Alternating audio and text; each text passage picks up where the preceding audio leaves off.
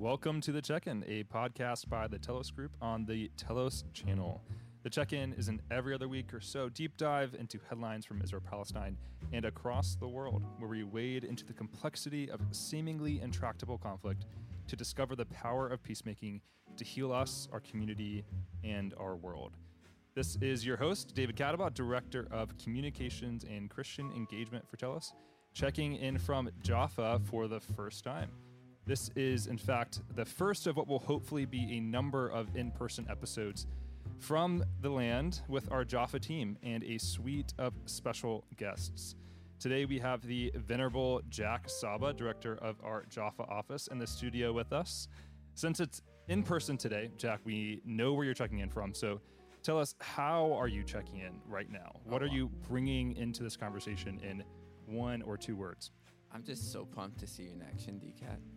This is this is a real uh, privilege right here. Wow. So Yeah, thank you. I'm. Really excited. I'm really I feel like I'm coming into myself in this studio. There's mics, there's big a big mixer and headphones. This is uh, this is real stuff. Uh, today we have a very special guest with us, Ido Konrad, the editor in chief of Plus 972 magazine, an independent online nonprofit magazine whose mission is to provide in-depth reporting, analysis, and opinions from the ground in Israel Palestine. They do amazing reporting, which we often link to in our newsletter. So if you're not subscribed, subscribe to that now. And we are especially grateful to have Ido with us today. So, Ido, thank you for joining us. And how are you checking in today? Thanks for having me. It's a pleasure. Um, I'm, uh, you know, excited and um, yeah, stoked. Stoked, Oh, as we say. right amazing. Yeah. Yeah, we uh, we have a lot to talk about. Yeah. So uh, glad that you're bringing your excitement. Um, so we're here, in fact, to discuss the ongoing developments surrounding the inauguration of the newest Israeli government, which has drawn media attention across the world for its brazen adoption of extreme anti-democratic elements and also massive protests across Israel, particularly nearby in Tel Aviv, where last weekend more than 100,000 people protested in the streets against this new government's policies and goals. So there's much to discuss here, including the newly empowered members of Knesset, known for their racist, derogatory, even violent views thrust into ministerial roles. There's the attacks on fundamental democratic ideals and the erosion of the court. There's Prime Minister Benjamin Netanyahu and his quest to avoid prosecution. But most importantly, and especially for this show and for Telos's work, we want to raise the profile on what this all means for the possibility of peace. And what this will mean not only for Israelis, including Palestinian citizens of Israel, but especially for the around 5 million Palestinians who live under military occupation of this government, yet who can take no part in its election and functioning. So, with international intention and growing internal resistance, the moment is now for peacemakers to tune in and support those working towards mutual flourishing for all people in the land.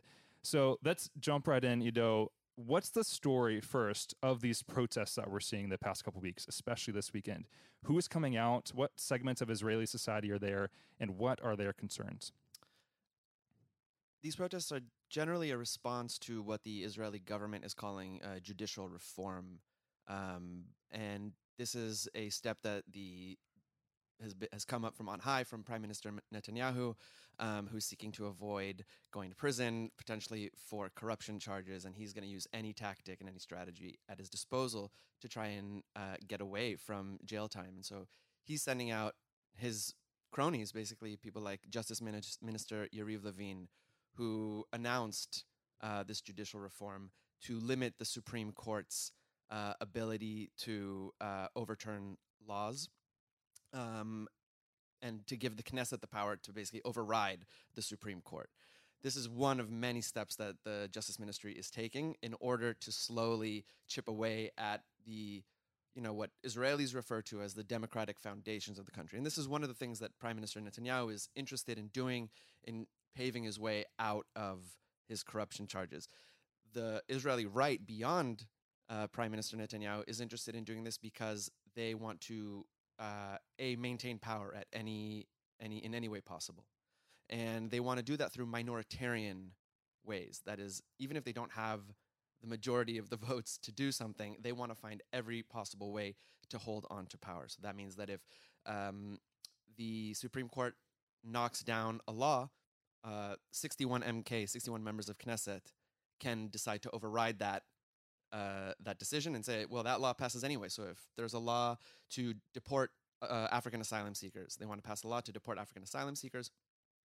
Uh, the Supreme Court says that is not constitutional. That is uh, a a that harms human rights, uh, basic civil rights of the people living between the the, the river and the sea. With 61 members of Knesset, um, and the Knesset, the coalition now holds 65 members of Knesset, they can override uh, that decision. And so in the, in the Israeli Knesset, that's a simple majority. A simple right? majority. Just 120 total. Exactly. Okay. Exactly. And so this is one part of a large sweeping set of proposals. There's uh, attempts to politicize the judiciary judiciary so that they're not the judges are no longer professionally uh, selected, but they're selected based on their political proclivities.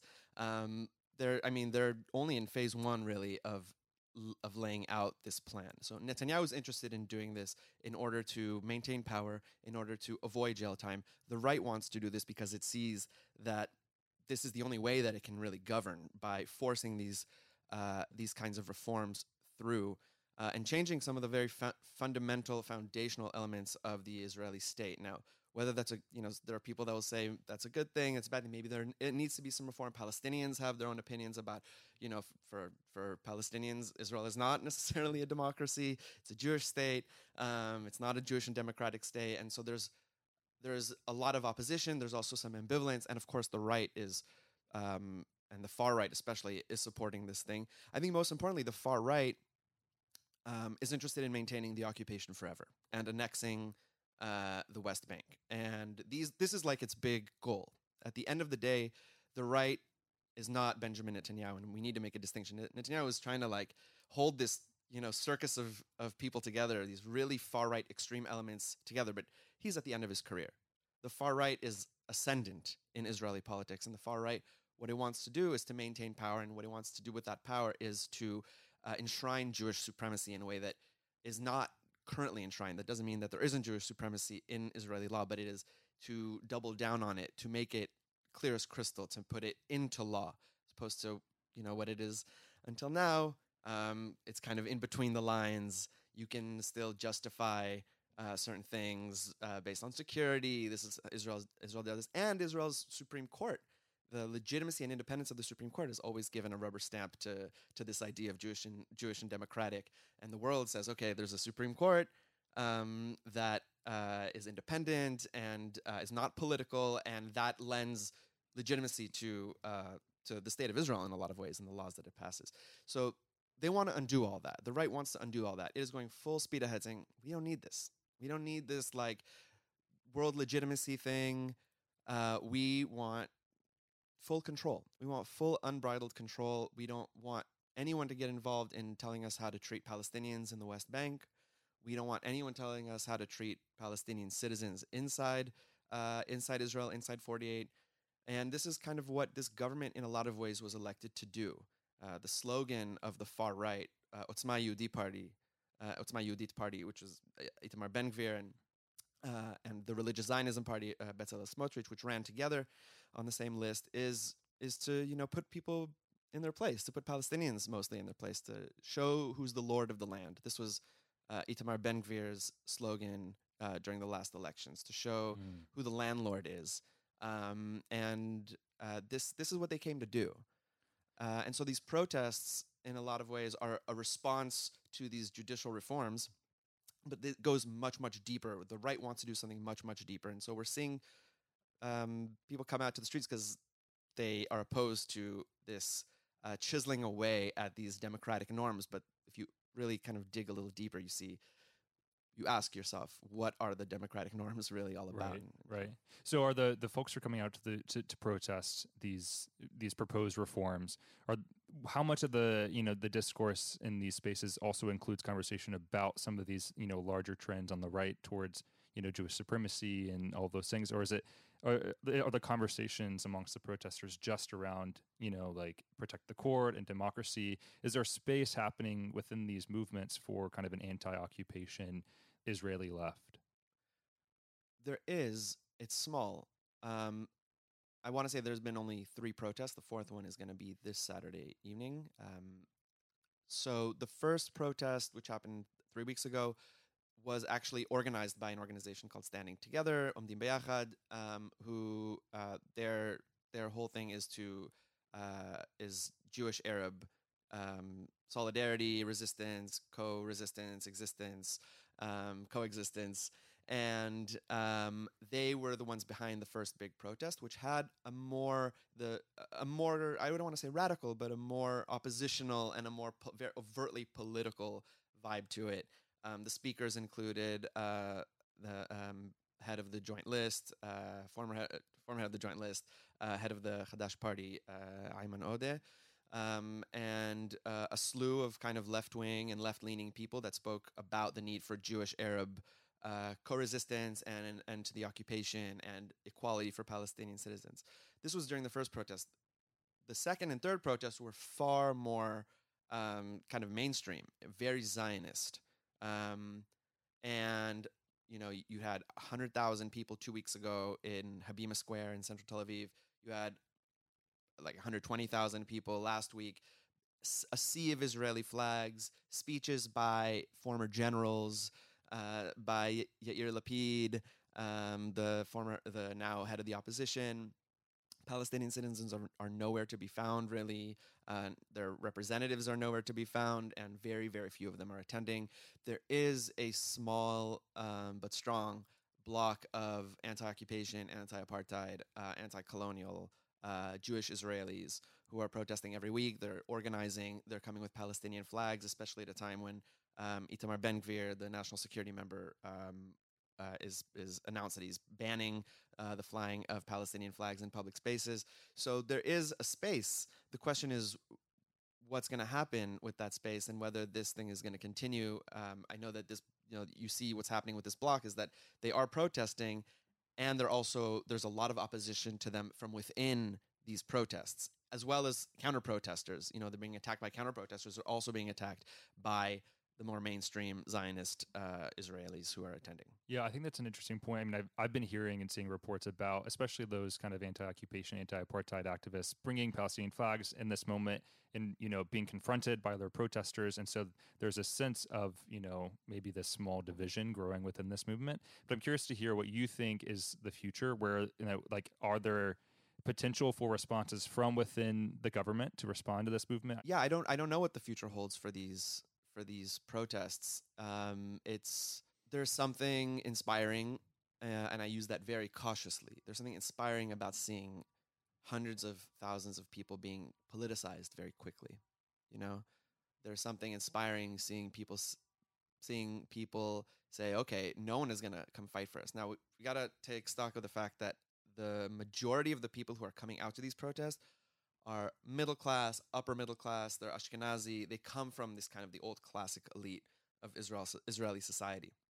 And they see the court, they see the judicial system, they see these institutions that have long been independent um, as, again, foundational to the existence of the state, as they see it, foundational to their identity in a lot of ways.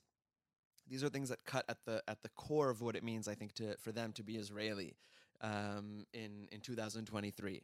And so this is the reason you're seeing immense amount of an immense amount of people out in the streets building on the this is building on the the so-called Balfour protests that took place in 2020 to protest Netanyahu uh, while he was really you know when he was indicted on on uh, corruption for corruption charges um, this protest movement outside the prime minister's residence in 2020 to basically get him to quit to get him to leave to, to have a mass of people telling him you're no longer wanted here um, and protests all across the country um, during that time. And this is kind of the next stage in that, I'd say.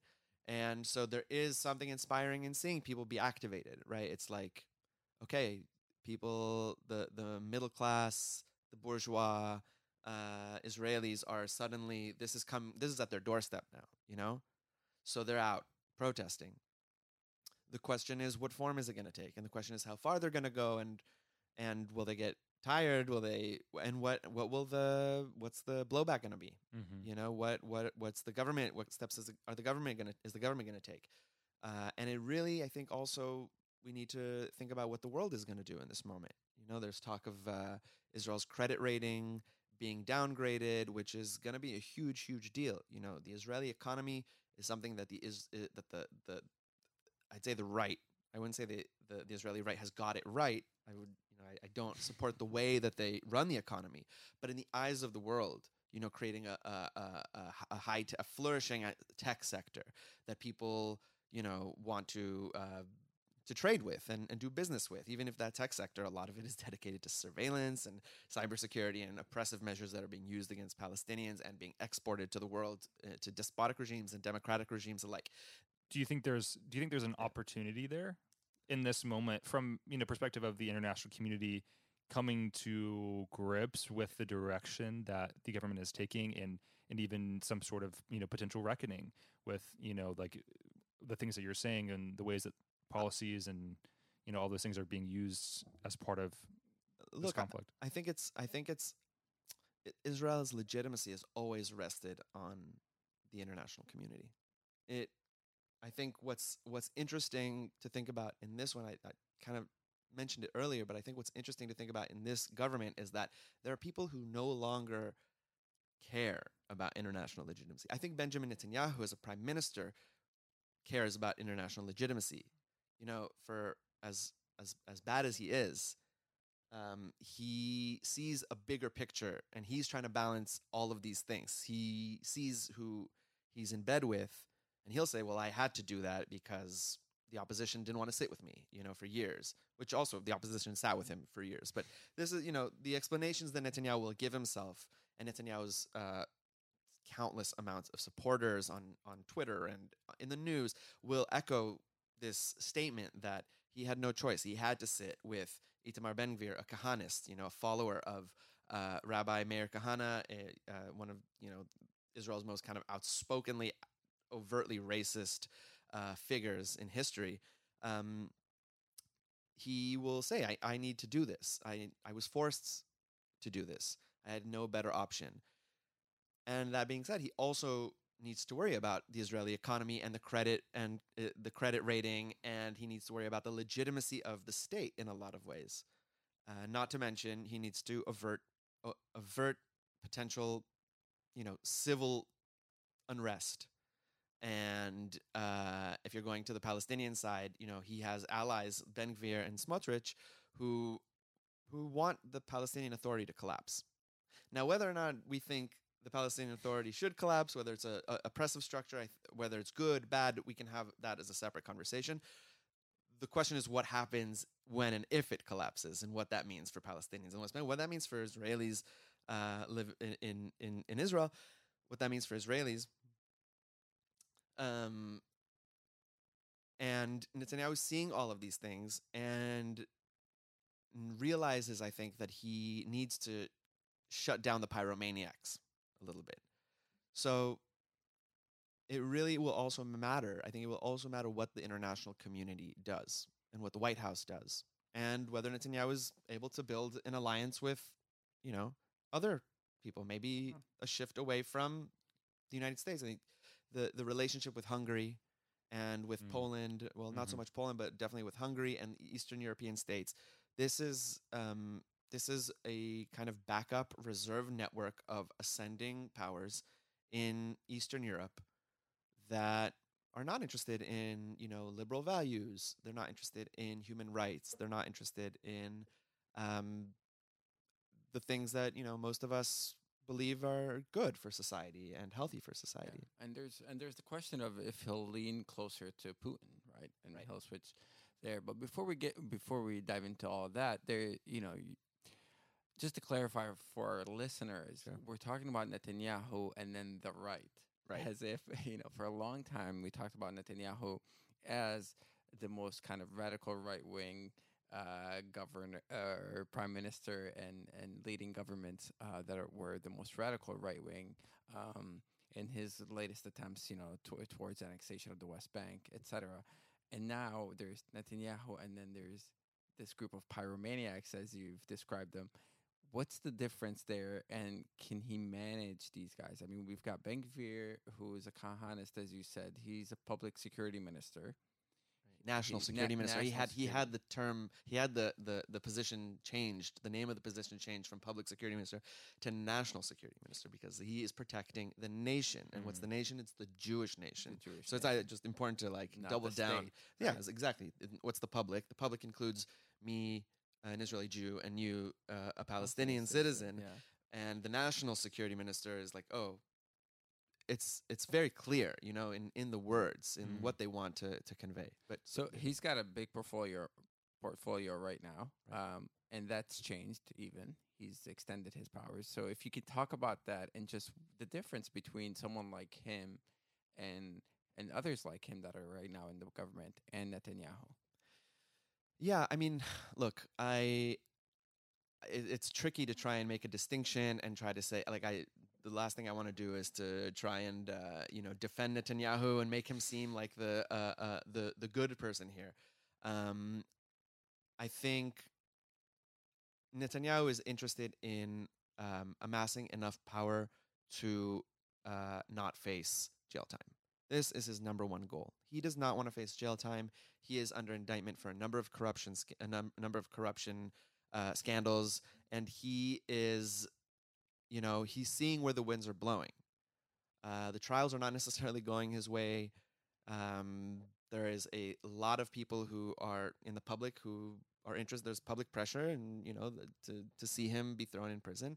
Um, and just in terms of like the actual trial, like there's a good chance that if he isn't able to cancel it or you know make some kind of fundamental changes to the to the trial that he will end up in prison he doesn't want that so we that's what we need to remember that Netanyahu is has an ideology. He has certain ideology but at the end of the day he's self very very self-interested and his self-interest is self-preservation in in you know this the, the arena of Israeli politics which is like an especially nasty arena to to to rumble in. So I, I I think it's important to to it's important in as much as like you know if someone says you know it's all the same like they're the Israeli right fascists you know I won't argue with them you know because at the end of the day he is whether he is self-interested or whether he's not self-interested he is the enabler mm-hmm. and the fire behind a lot of these things right there is no Smotrich there is no Ben Gvir without Netanyahu bringing them in Yes. to his coalition So so you're saying everything's relative. well, I, I yeah, I'm saying everything's relative. I'm also, you know, like it's important to say yes. Smotrich, uh, Bezalel Smotrich is um, who is now going to be in charge of the civil administration, which used to be a purely military uh, position. The person in charge of of the of the civil administration, which is the body. Um, of the Israeli army that administers the day-to-day life of the of the millions of Palestinians living in the occupied territories um, and and and also like the settlers in a lot of ways, um, paving roads for Palestinians and for settlers, etc. Permits for Palestinians. Um, so he is now going to be in charge of that body. Netanyahu, I don't think he dreamt of a day in which a f- messianic fundamentalist like Bezalel Smotrich who thinks that there should be separation in hospital in like uh, in maternity wards between uh, Palestinian women and uh, Jewish women, and who comes from a very, very, very um, yeah messianic sector of the religious national religious movement um, in Israel. I don't think he wanted that. Like he didn't wake up one morning and say, "This is how I want this to be." I think it probably causes him a much more of a headache to try and control these people. I don't want to say that he doesn't have a choice because he does have a choice. Uh, and I do want to say that he is enabling these things. And I th- still think that we should make the distinction between these people because Netanyahu is going to disappear one day, right? Like I think the point is that we can we can say everything's the same, they're all terrible, fine. And I and I'll be like, if someone says that to me, and I'll be like, all right, yeah. But if we are looking at how to understand the Israeli political scene right now, going into the future, and we are trying to think about pockets of resistance and uh, forming new ways of uh, opposition to this thing. I think it's important that we that we lay out these differences, um, and it's important to think about what happens the, on the day after Netanyahu, whether Netanyahu goes to prison or whether when Netanyahu uh, leaves this world, and um, when the, because the far right isn't going anywhere. The far right is an extremely powerful force, even if it's a minority, right? It's a minority of people. Um, a lot of people did vote for them. One in every five Israeli soldier voted for Ben Gvir in the last election. The youth are with the right. Poll after poll after poll show that young Israelis tend to the right um, more than their counterparts in uh, so-called, you know, Western democratic countries. Uh, and so the, these are the trends that I think are important to talk about. Who is coming after Netanyahu, uh, and and and what what is that going to look like for for people living here? I think it's a really important point, especially just noting the momentum that's you know building and growing and continuing as far as especially in relation to the occupation and just the further eroding of rights for Palestinians. So, what exactly is Smotrich even envisioning for his role? What like what policies should you know the folks who are listening, mainly Americans, even be paying attention to, right? As we think about what this means for everyday life for Palestinians living in the territories. Yeah, I mean Smotrich. Um, you can start by looking at the coalitional agreements that Smotrich's party, the Religious Zionism Party, uh, signed with Likud at the beginning of every government. Every every uh, faction in a coalition lays out its vision and says, "We want to do this during this term," and then they sign an agreement. It's a non-binding agreement. It doesn't mean most or some or any of these things will happen, but its vision is laid out in these coalition agreements, and they're very clear that they want to annex the West Bank now to declare annexation is a very difficult thing in this particular moment to do. The White House will oppose it, the international community will oppose it. But Smotrich is going to find, you know, he's very intent on finding ways to do that. He's going to what's called regularize. He's planning on regularizing uh, outposts, which is uh, which are basically new kind of uh, illegal wildcat settlements uh, across the West Bank um, that you know sometimes just a, a, few dozen caravans or a farm, and that the, they're illegal according to Israeli law.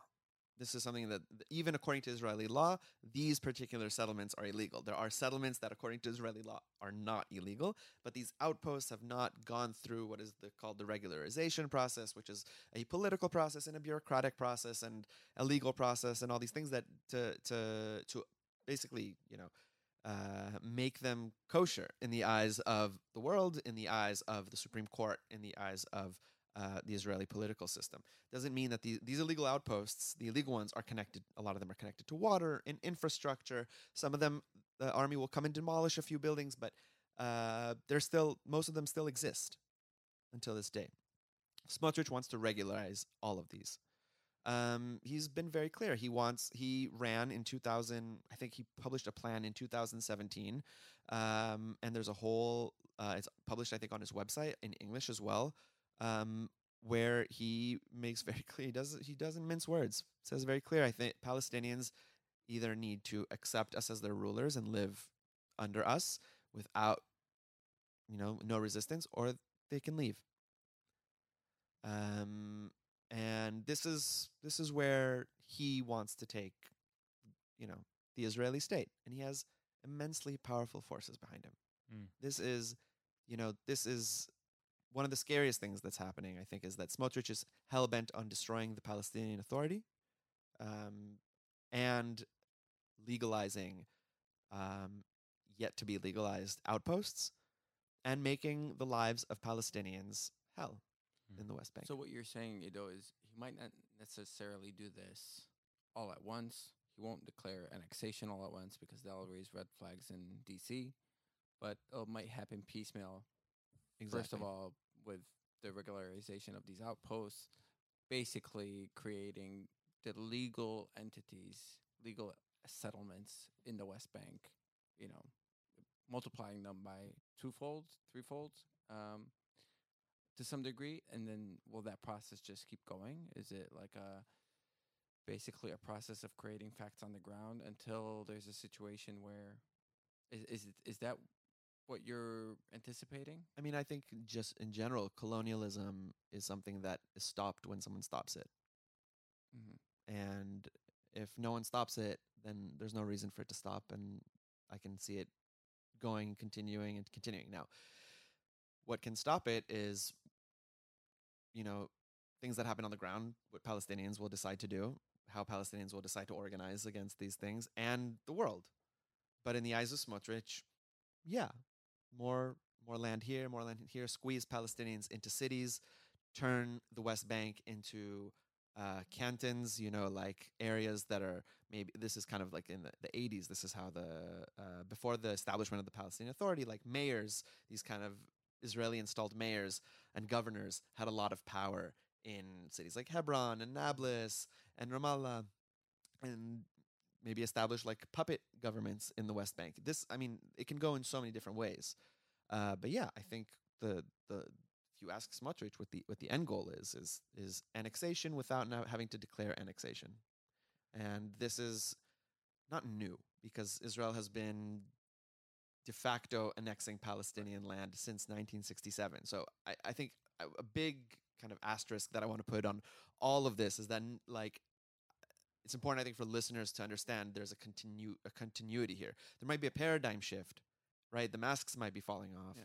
People might be much more clear about the Israeli leaders are probably much more clear about intentions. Um, things aren't so muddled anymore. I think that's maybe why a lot of Israelis are finally waking up um, to a certain degree. But um, but there, it's important to say that this is a continuation. Take the example of a settlement like Chomesh, which is a settlement that was uh, that was dismantled in 2005 during the Gaza disengagement. There were four settlements in the West Bank that, as part of the Gaza disengagement, were also dismantled. Chomesh was one of them. Settlers returned to Chomesh. They returned to Chomesh over the last few years. Um, they built a yeshiva there, and there was a murder there, uh, an attack. A Palestinian uh, murdered uh, uh, one of the settlers uh, that was praying at the yeshiva, and um, since then, uh, Benny Gantz, the previous defense minister, the previous defense minister, made it impossible for Palestinians to approach the area. He's guarding the. He sent troops to guard the to guard the yeshiva, which is there illegally because Israel passed a law saying you cannot reestablish these settlements. So, and now as part of the coalition agreements, uh, the Religious Zionist Party, I think, or Otzma Yehudit, one of the far right parties, said uh, we want the reestablishment of the settlement in full, not just the yeshiva, not a wildcat illegal outpost. We want the reestablishment of Chomesh in full. So you can say that's crazy, and you can say that's really bad, and at the same time you say, well, look at what paved the way for that. Right. Look at what paved the way for that. The centrist, Mm-hmm. you know, uh, Opposition leader yeah, currently. exactly. Like the the white knight of the Israeli opposition, Benny Gantz, uh, and Yair Lapid and his government. They made this call. Right. Benny Gantz made this call to to legitimize these steps. So there's always I, you always got to look like ten steps before. I think when, especially when looking at the uh, at the occupied territories, but even what's happening in inside Israel, there's like ten steps before. How did we get here? And it usually doesn't only have to do with the far right. Right. It has to do with the legitimization and the the the shocks that the Israeli body politic absorbs from all these kind of like right wing ideas, uh, mainstream politicians that mainstream right wing ideas like the Jewish nation state law, which was the center, the, the political center, Tzipi Livni, Avi Dichter. These folks were the ones that legitimized a very right wing idea and, and, and allowed this law to pass in 2018. So there's there's always a connection. If you're in the Zionist consensus, you are you are going to be working in tandem. I guess my lot- question was things. also because because if it's not just a one single shot declaration of annexation, then especially for our American audiences, we run the risk of there not being a reaction from from the White House, right? Because the White House has been, you know, not just this administration but past administrations, whether supportive or not, uh, of kind of crouching annexation of the West Bank. Right. So, so what should be our listeners again be paying attention to in terms of? So you said, you know, the regularization of these outposts. Um, what should be the red flags for Americans as they're as they're looking at, at what's going on now? I mean, the red flags have been should have been waved years and years and years and years ago. That's not to you know. I'm not trying to preach to anyone and say, well, where have you been? Though you know, I there's merit to that, but everything is a red flag now. I think everything is a red flag. This government is making very clear what previous governments' ambitions were in the West Bank. I'd say in the occupied territories in general, um, and going full blast on them. Um, that doesn't mean that there aren't going to be roadblocks. I will, you know, I think there's. It's worth mentioning that um, there is now currently a struggle between the defense minister Yoav Gallant and Bezalel Smotrich, who is the head of the who is the uh, minister in charge of the civil administration. Just a few days ago, a um, uh, settlers established a new outpost in memory of a uh, national religious rabbi who passed away a few weeks ago. Uh, and they established this outpost in the in the West Bank, and um, soldiers came and dismantled it a few nights after its establishment.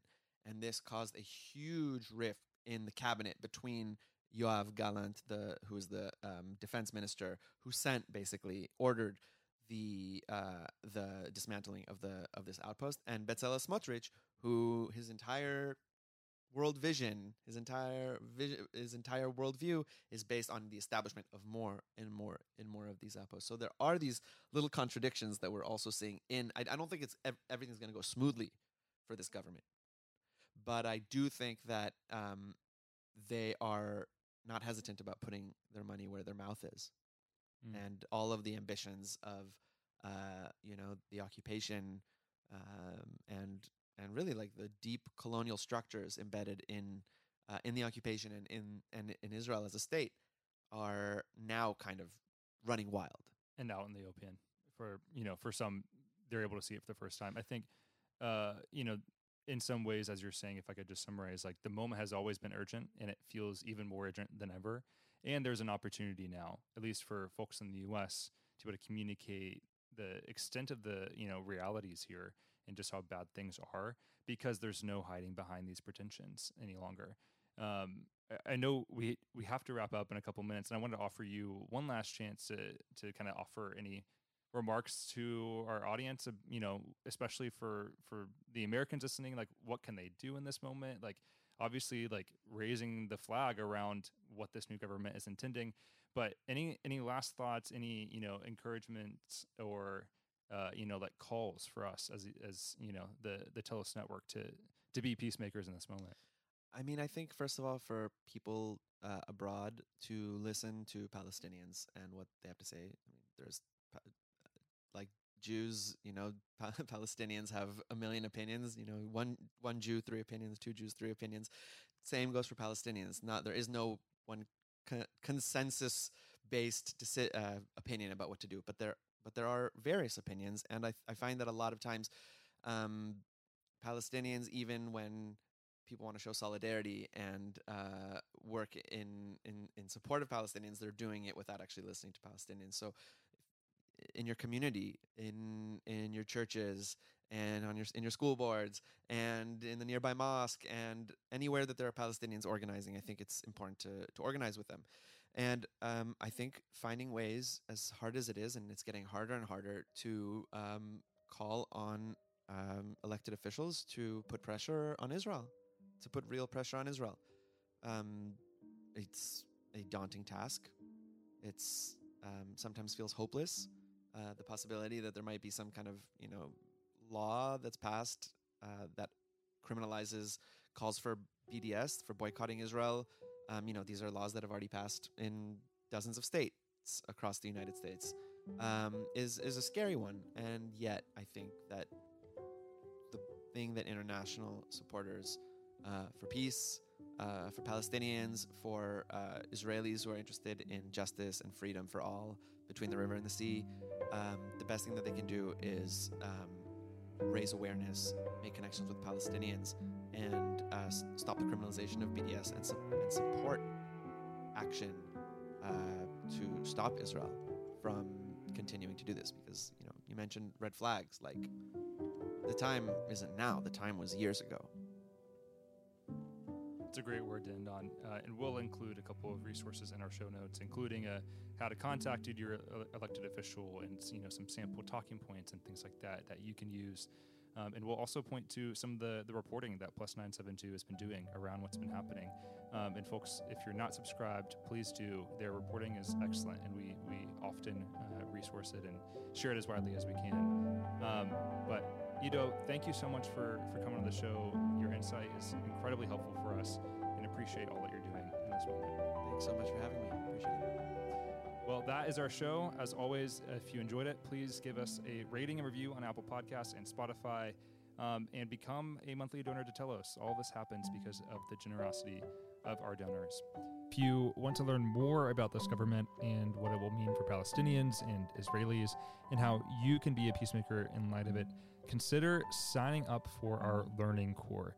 This is the newest program for continued learning for the Telos Network, where every month we offer two exclusive learning opportunities plus multiple resources with acclaimed guests and Telos staff to walk you through a deeper understanding of the core elements of the issue areas we work in, including Israel Palestine and the U.S. South. So this month we're discussing the Israeli government. So be sure to sign up for that community now, and you can find a link for that in our show notes or on our website.